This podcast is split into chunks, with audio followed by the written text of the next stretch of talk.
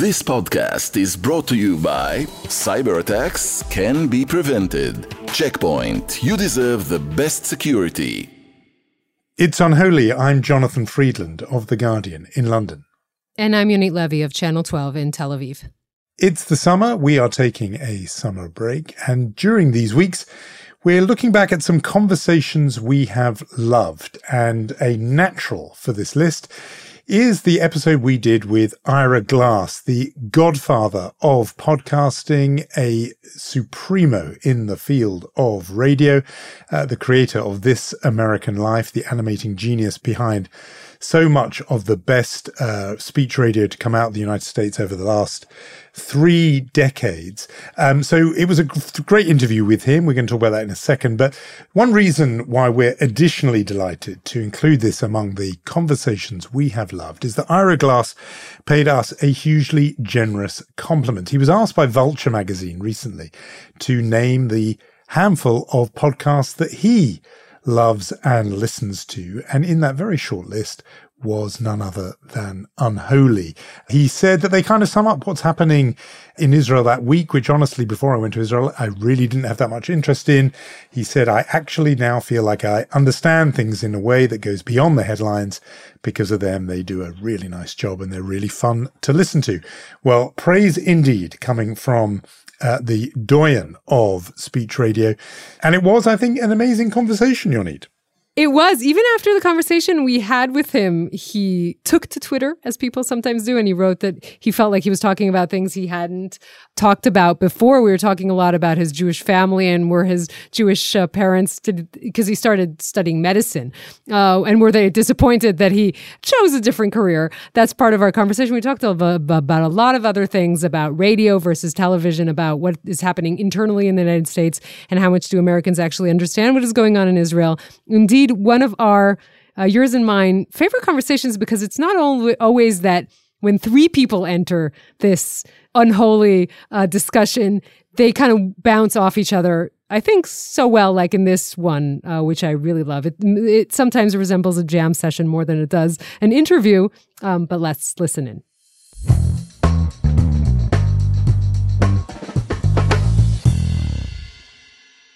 Ira Glass is the host, co founder, and executive producer of This American Life and is largely credited for heralding the podcast revolution, also dubbed Godfather of Podcasts in certain publications, also credited for reviving public radio, the first news program to win the Pulitzer Prize for audio recording, also Peabody Awards, Edward R. Murrow Award. To read the whole list, we'd need an accompanying podcast. But what might be occasionally overlooked was that he was a correspondent for a program hosted by Jonathan Freedland in the mid 90s. Did See, the surprise, that? the surprise on Ira's face. this was a show for the BBC called American Graffiti. And it came out in the 94, 95. And one of our correspondents was a cub reporter in Chicago called Ira Glass. Oh my goodness. I, I'm afraid I don't remember this at all. What did I cover for you? You would do, I think, kind of slice of life stuff out of the, you know, the middle, the heartland. As in, it wasn't DC, it wasn't politics. It was what was going on that week um, on your patch, really. I know it's amazing, but you were on very regularly. But I, it was 94, 95. Wait, what? Yeah, no, I don't remember this. We're not making this up. W- it really happened. I was. I was on the BBC. Yeah, it was a BBC show on what was then a new network called Five Live. It's still up and running, but it was a new show, new network. I mean, I, you know, you've left a strong mark on my memory, so maybe it wasn't that regularly. But just tell me now, if we go back to the mid '90s, what stage of evolution was what you are famous for, and This American Life? What stage of evolution was that? Was that just a gleam in your eye then? What what were you, what stage were you in that development? That was just before I started This American Life. And so the things that we do in This American Life, I was very much doing in all my reporting for public radio in the United States. And I'm guessing in the reporting for you, which is I was really interested in how do you tell a story about that tries to capture everyday life, but do it with um, do it so a, it was like way more entertaining than public broadcasting usually is, um, and and uh, and that meant just really trying to dig into uh, uh, plot. Like, like there would be a plot that would unfold, and there would be story twists, and and you'd be invested in some character, and and the characters would be three dimensional, and um, and just designing the whole thing so it had funny moments and emotional moments, and and so I was doing that. in document. I mean, they weren't documentaries. They were they were stories on the on the daily news shows uh, that National Public Radio, the American version of the BBC, has. So they sent me into a high school for a year.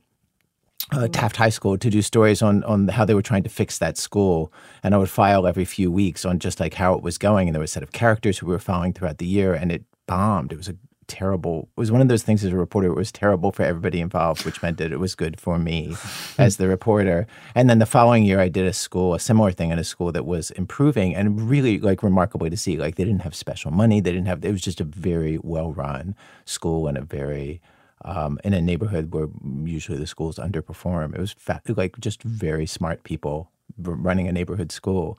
And so and so again in that one we got to know characters. And and at the same time i was doing things like i was putting uh, writer david sedaris uh, onto morning edition.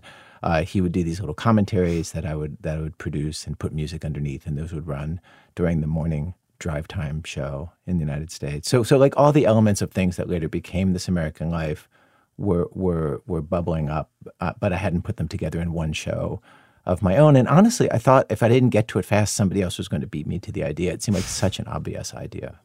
Because it's it's amazing, isn't it, um, that like as it is with many revolutions, right? That if they're successful, it's kind of difficult to remember what what happened before. But I mean, the way that you brought forth this revolution. I mean, you talked in a way that people weren't talking on the radio. You told the story in a way that people weren't before you showed up uh, in the scene. I think people, may, I mean, it's 25 years, but people kind of uh, uh, need to realize just how revolutionary that was.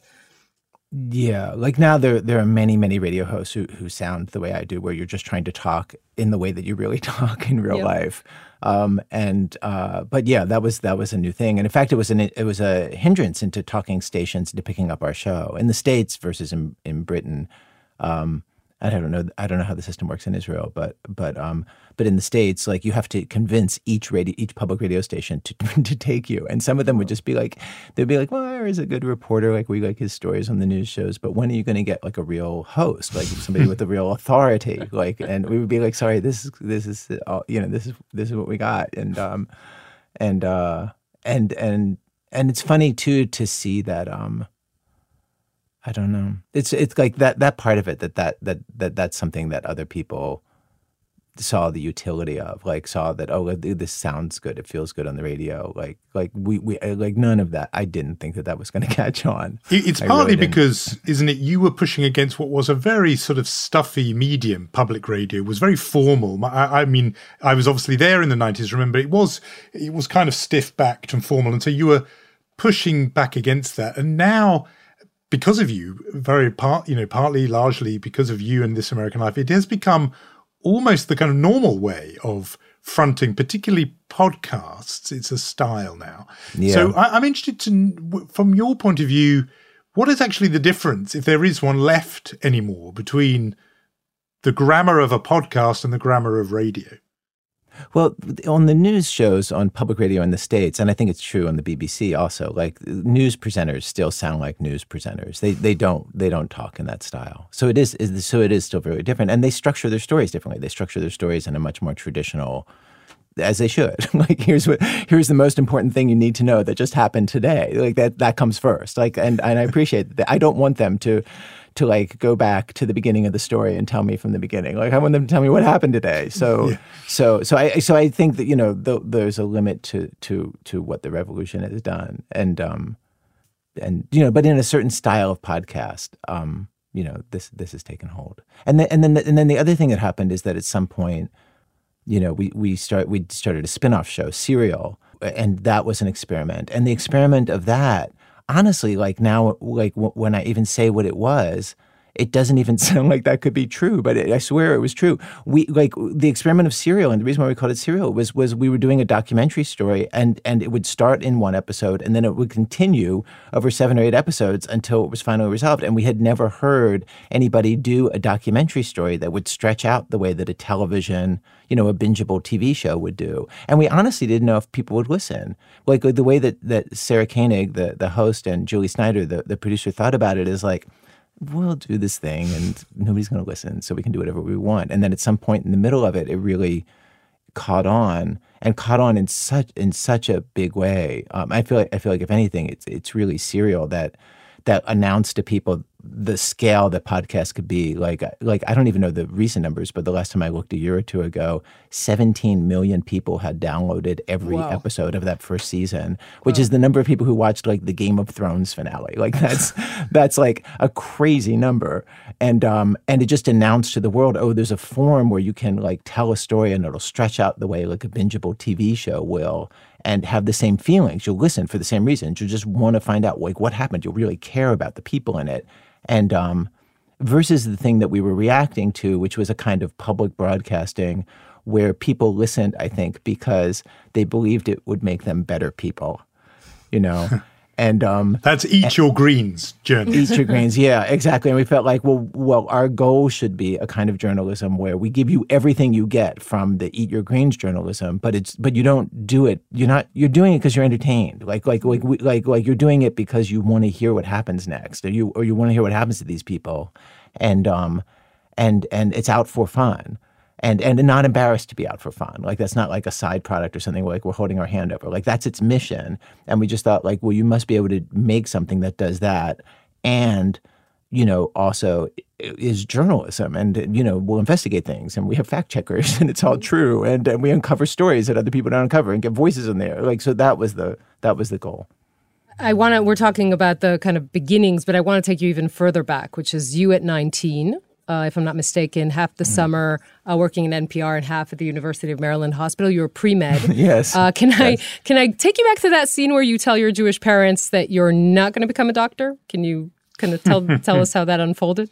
if only it were one scene uh, that had to be repeated many many times over the course of like almost i mean my my parents were like middle class jewish parents who grew up without a lot of money and they themselves struggled to like make it into the middle class and like you know and uh and they were very concerned about their children making money. And they had like and that was sort of like a bright kid who liked science and they're like well you absolutely should be a doctor. And and and it was very confusing to them. And um and and it took them some years but to their credit they came along. And literally there was a i mean i there was a they they throughout my 20s and early 30s they constantly told me i was making a mistake and there and that it, there was still time to go back to med school um there's sometimes For when a I get, A decade? They kept telling you that for a decade? oh, They're more than Jewish parents you'll need. A decade is that's a small interval for That's the Jewish nothing. parents. That's nothing. I know. Okay. we were in the desert for 40 years Right. They were playing the long years. game. 10 years. That's nothing. And and truthfully like it's funny uh, like just recently to like write speeches and stuff i went back to some of my work from that time.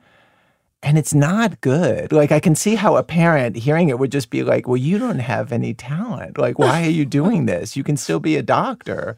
And um yeah like like sometimes when i give speeches i play something from my eighth year doing it and it's terrible. And like you could be a surgeon in eight years you know?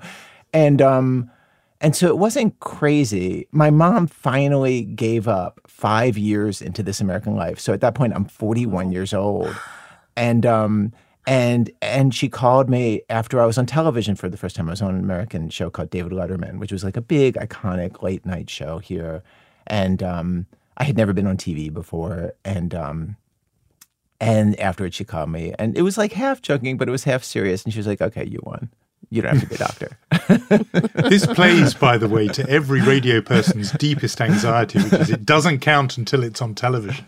Oh, So oh my you- God. I, I noted that as well. Yes, I know. Here's the thought I wanted to ask you, which is Jonathan Sacks, who was chief rabbi in Britain, who has, uh, since his death, has actually got a huge following for the podcasts of his various talks. People are listening to them all around the world now. Um, he one of his observations was that Jew, Jewish culture was an auditory culture. He said right from the Shema with its invoca injunction, "Hear, O Israel," and the ban on graven images. He says when the rest of the world is a visual culture, Jews were an auditory culture. We're about hearing and listening. And I'm interested to know the extent to which you think there's anything in that. Is this medium, radio, something that goes with the grain of your upbringing and culture and so on? Wow. What a pretty thought. And how convenient for me if it's true. Right, it's good for you. I don't know. I mean, I mean, it's funny growing up with the Jewish culture that I grew up with in the, I mean, I'm old in the 60s and 70s in the United States. Like, Jewish culture meant like Broadway shows and Fiddler on the Roof and Barbra Streisand and, and, and, you know, like Jews created a certain kind of comedy on television.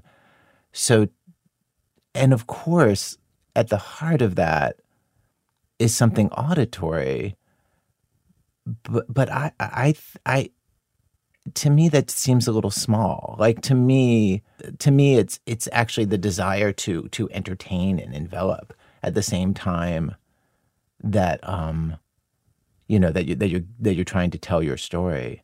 I I mean like when you go to a Holocaust museum, it's so designed like almost by Hollywood. You know what I mean? To like to work on you. Like it's like it's machined by people who know how to get to you you know, and your feelings. And uh and so I like I think of that as being so much more central to uh Jewish culture than simple auditory experience. And in that way, I, I, have to say our show really conforms to that. Like like our show does have like sort of the aesthetic values of like Fiddler on the Roof. You know what I mean? Like we start off with like a funny story and then try to build up the stakes to something more serious.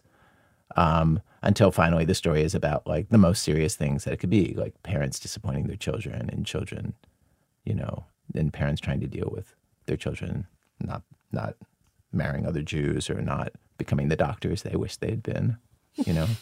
This this is all leading us to uh, think that there's going to be this American Life the musical very soon. But um, we you know I, you were talking about Israel and uh, the episode you did here uh, 2002 uh, it's mm-hmm. called Give It to Them. Uh, by the way if you listen to it today what's terribly depressing about it is that nothing changed. You could just press play on the episode, right? Besides the fact that Ariel Sharon and Yasser Arafat are not part of it, and yeah. it ends with you saying you could order order the tape of this episode. It's 2002, but besides that, nothing is is changed. You say there's something that I found that really speaks to, and I think it's important for our listeners to kind of understand just how deep you go into, you know, the place that you you visit. In this case, it was Israel, and you say there when you live here, you talk about Israel, you split yourself in two. You have knowledge of violence and you decide at some level that it is not going to touch your life. I think it's very, very accurate to the way Israelis live. Can you tell us a little about what you were surprised by and what your thoughts, I mean, maybe this is a very general question, but what your thoughts are of Israel 20 years after this this episode? I feel like I don't have profound thoughts about Israel. I mean, I, like mm-hmm. I have what I read on Haaretz, and mm-hmm. you know in the, in the American news. Um, and so I don't want to try to offer insights about Israel um, at all. If anything, like in terms of like the the way politics is going there, it seems like it's further along the path that the United States is setting down, um, mm-hmm. with just the the way it's divided and um, and honestly with the strength of of the right wing, you know, and the way it's closing that it is closed off like possibilities for the left. But mm-hmm. um, I don't know. Like like I, when I came, everything was new to me. Like I remember being on the flight, and I had never heard anybody speak conversational Hebrew. I remember hearing somebody order a Coke in Hebrew, and I was like, "Whoa, that's crazy!" like I had it never. Sounds heard, holy. it just I was like, "Oh wow!" Like and yeah, it was just like every part of it, and then um, you know, I just I had never been, and so I had all the all the feelings that people had. There, there, was there was one thing that somebody said to me that I think we put in the episode, though it's been so long since I've I've, I've heard the episode that I've thought about so many times since. Um, uh, he, just reading the news where where, where they said uh, they said Americans think that the problem between Israelis and Palestinians is that we just don't know each other. And if we were to sit down at a table and we would get to know each other and talk through what each of us needs and how each of us sees our futures, of course, we'll be able to come to some common understanding and make some common future. And I remember the person who said it said, This is a very Christian idea. He says, he says, the fact is, we know the Arabs and they know us. We know the Palestinians and they know us. And and like we eat the same food, like we look the same, like like everything's the same. And, and he said that's the problem is that we we know each other and we don't like each other. So he said, I think I'm not sure I'm getting the very end of the quote right, but I feel like, oh yeah, I I, I don't know. I was very um, perceptive about what Americans think of Israel. You mentioned what is happening and how far Israel is going uh, to the right, and I want to pull this back to talk about just kind of shift the lens back to the United States because I think one of the more impressive things about uh, this American life is just how much empathy you have for the people that you talk with. And through you, the listeners as well are, are, are feeling the same way. But at the same time, American public discourse over the 20, past 25 years has become like the opposite of empathy, right? It's, it's really merciless. Do, do you despair at that? Does that make you, you know, look and say, but we've been doing something completely different for the past 25 years and so many people have been listening. Why didn't that kind of, I don't know, percolate into the rest of the, the discourse? Um, I, I do. Was that a convoluted that. question to? Try? No, I totally understood that question. No, no, like I, like I, you know, I, do, I do despair at, at the complete lack of empathy or the inability of of of anybody to listen to anyone's point of view mm-hmm. that's different from their own sympathetically in this country right now. Like it's very, very rare, and we're constantly looking for stories where people are trying to bridge the gap, and it's so hard to find them, truthfully and that's a really different thing than when we first went on the air 25 years ago. And it's certainly very different than when i was a kid. And you know lyndon johnson could, put, could pull together like republicans and democrats to to make the great society programs which whatever you think of them that was you know things were bipartisan. You know they, like it was just politics was was just functioned in a different way.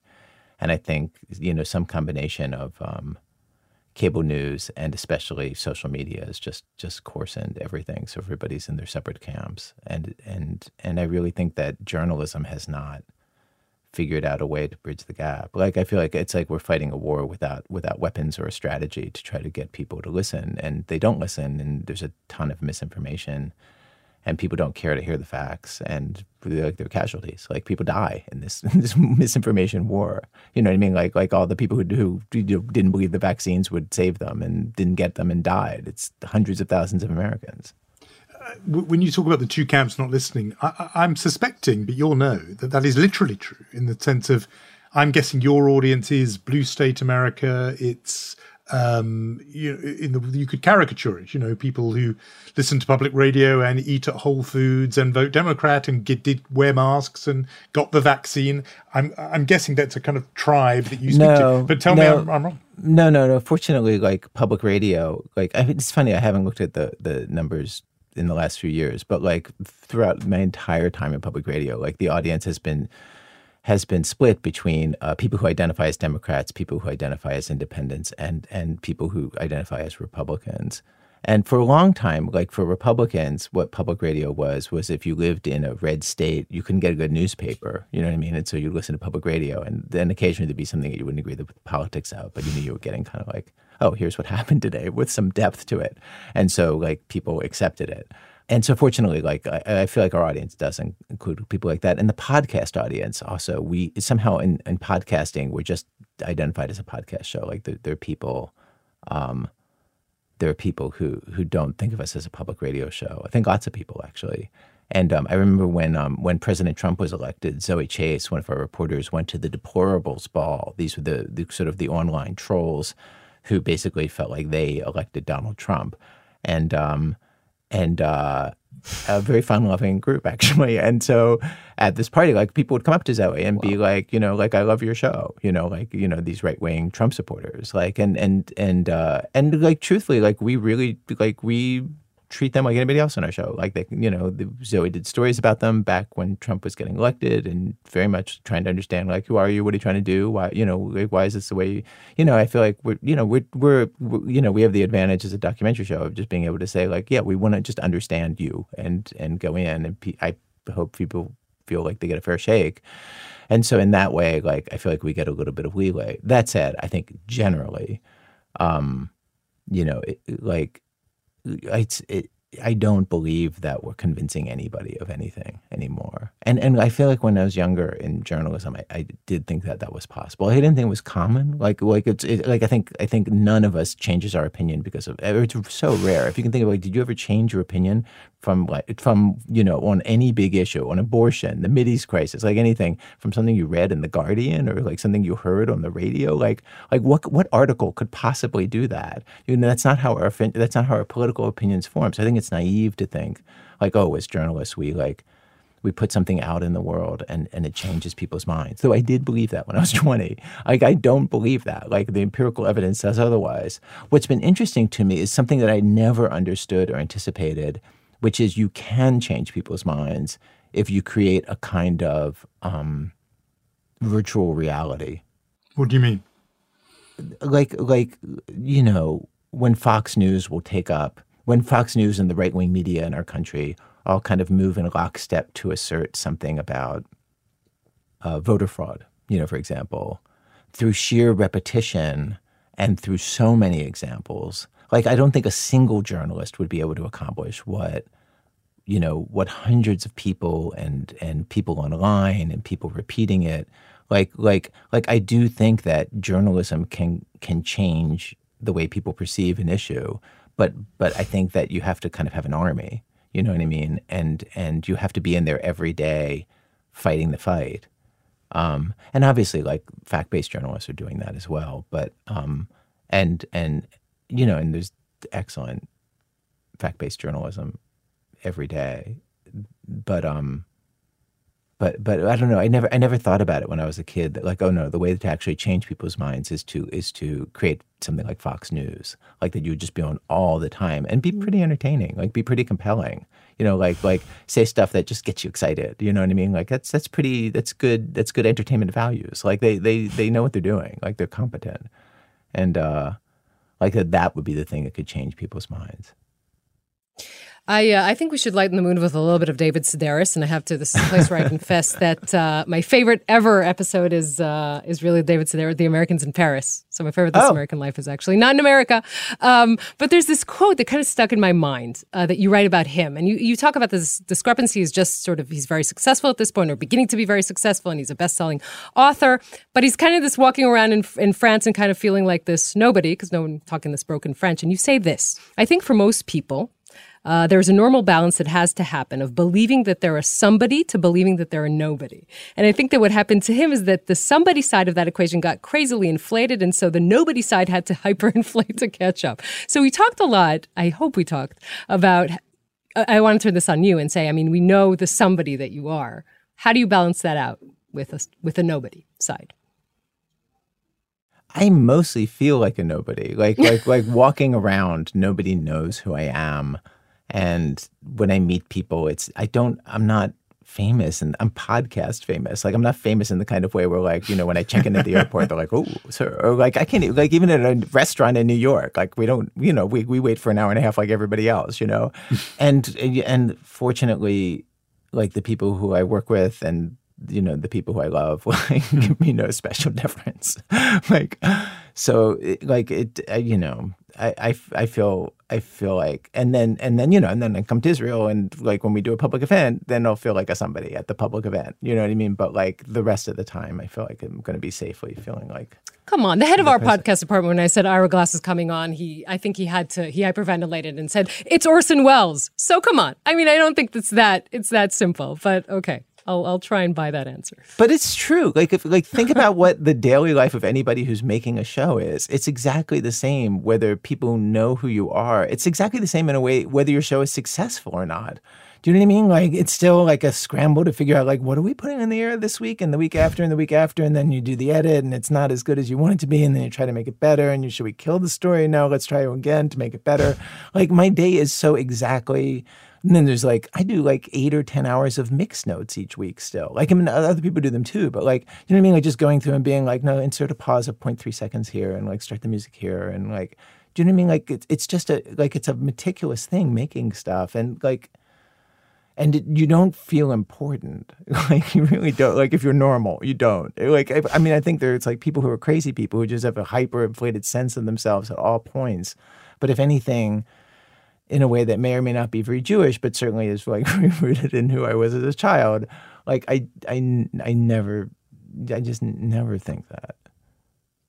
I like that you're so intricately involved still. Um, I think that I don't know how good that is for your mm-hmm. health and well-being, but I like that you're still doing that. I'm interested on the on the actual sort of fine-grained nature of the medium. You made this big change, and like you say, in the 1990s, you were thinking, "I better get on with it because someone else is going to do this quick, you know, if I don't do it, someone else will. is this a medium that is ripe for another reinvention? Is there another turn of the wheel that I, I know I'm not imagining, but because you thought of it once, can you see another way this medium could change? That's a really interesting question. You mean podcasting or radio? Mm, both, yeah. I mean, I mean, it's funny. I feel like in its current form, I feel like it's still kind of living up to its potential.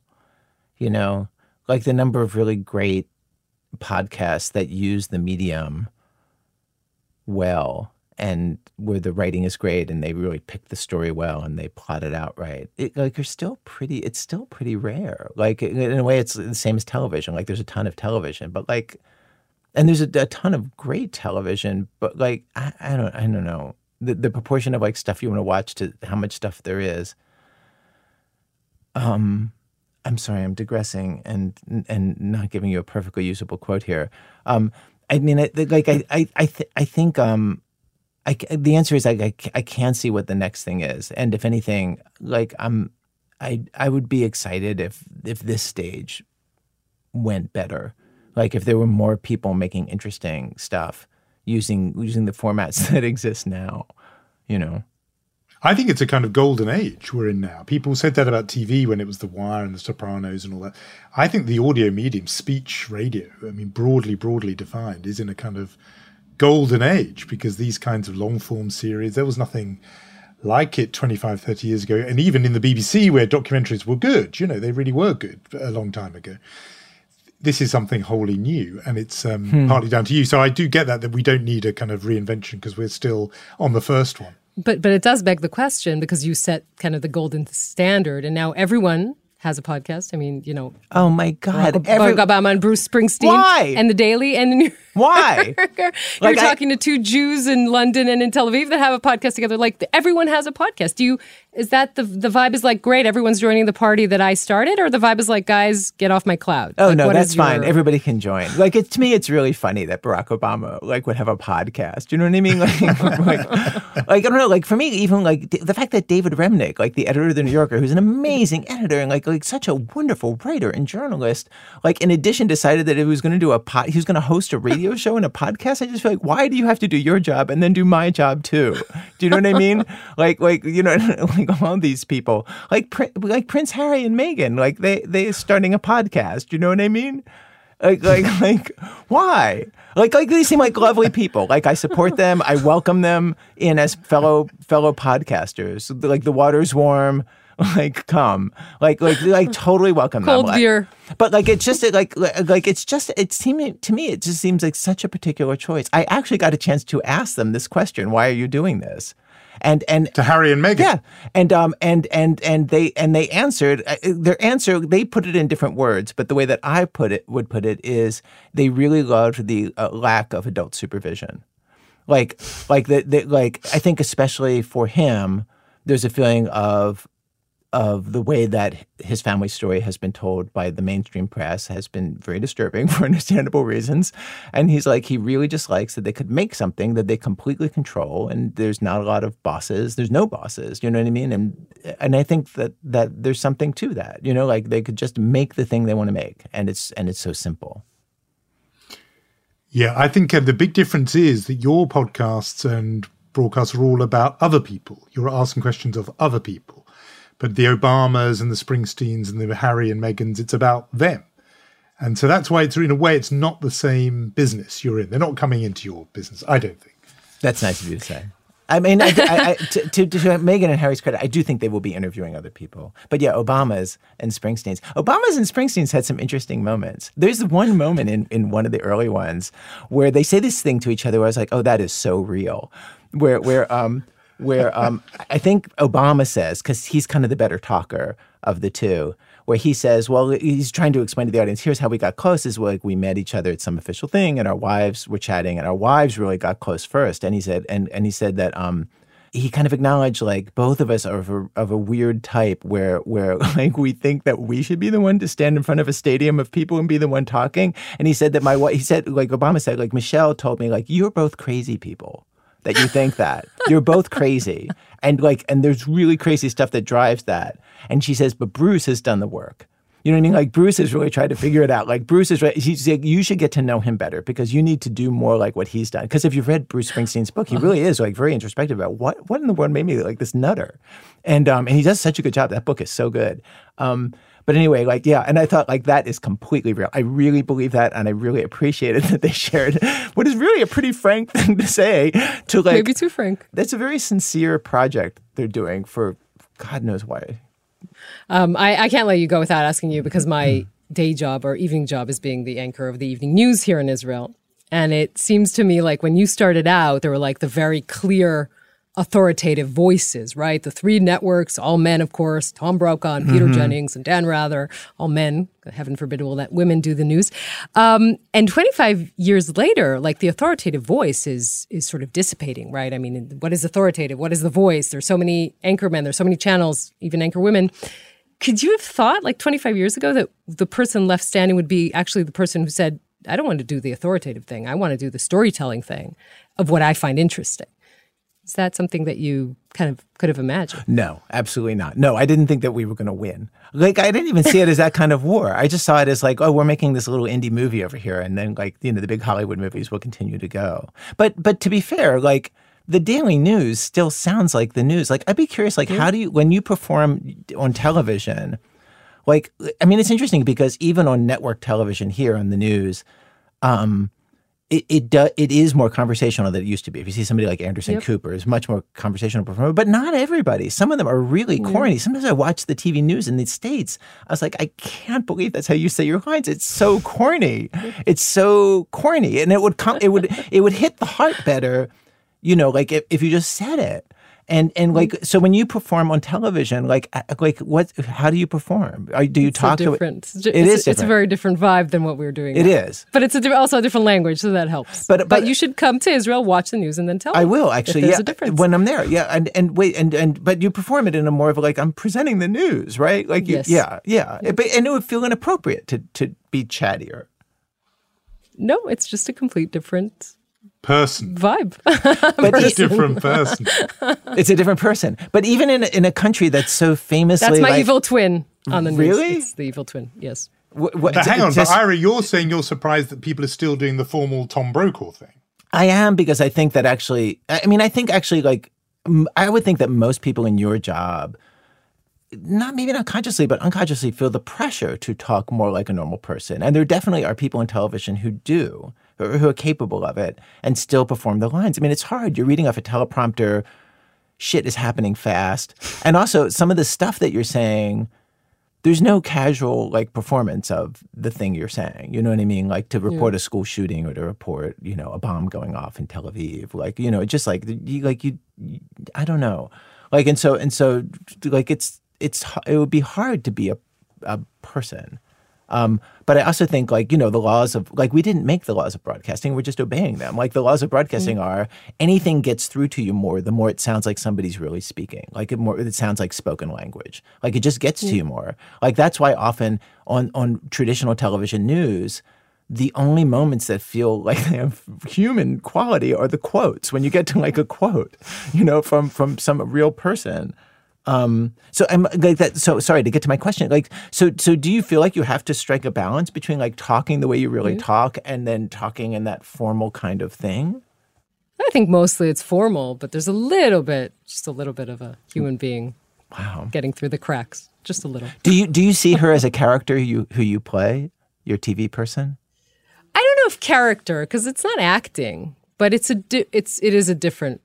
It's she's different. I mean, me too. Can I say like like I'm working in a medium that's way more real, and I'm really trying to simulate my actual personality as best I can. Right. And I also am working a kind of story where like actually, if I can think of something personal to say about each other, about myself, sorry, then then I know it'll get through to people more. Like it's good on the radio to like actually, if I can excavate any moment from my week that will be connected to something that could be interesting, like I try to do it. But like even there, I feel like the person who I'm playing on the radio is not exactly who I am because because who I am is un, is unedited, and like and and like in a lot of ways way less interesting. You know what I mean? Like like if you can compress down all the interesting things you can think in a week into an hour, you can seem really like a really interesting person. Whereas in real life, like I, you know, I'm cranky and like I don't know, like I'm boring and I don't know like it's it's way like the the person who I am is like I like I think of the person who I am on the radio as me but definitely as like a much better version of me. I think it's really interesting. You you both actually, but even you use the word performance. That it's a performance, even mm. when you're playing yourself and you're simulating your natural self. So, you know, and I, I, don't know how scripted those apparently unscripted intros are, but I'm guessing they're scripted. Oh my god, they, every word, every word. But yeah. you deliver them as if this thought has just come to you at the spur yes. of the moment. There's a little hesitation, and that's part of the sort of. I think there is now this sort of podcast speak, which is the well.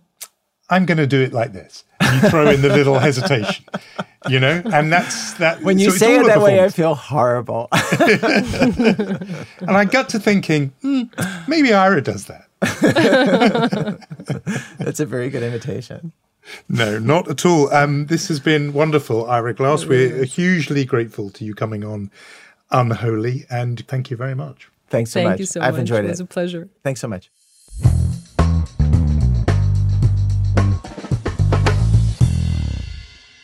So that was our conversation with uh, Ira Glass, uh, one that we cherish.